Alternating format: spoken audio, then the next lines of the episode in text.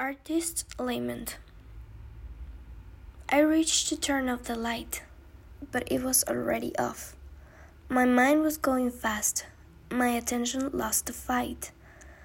I seem to have the tendency, when mentally distracted. My mind provides the light. The fire is an ascendancy. It requires real focus, a task however slight. But if it's just redundancy, my mind can leave the locus. The payoff can be a delight, a distraction of profundity. It's a shame that all this hocus gives me nothing I can bite.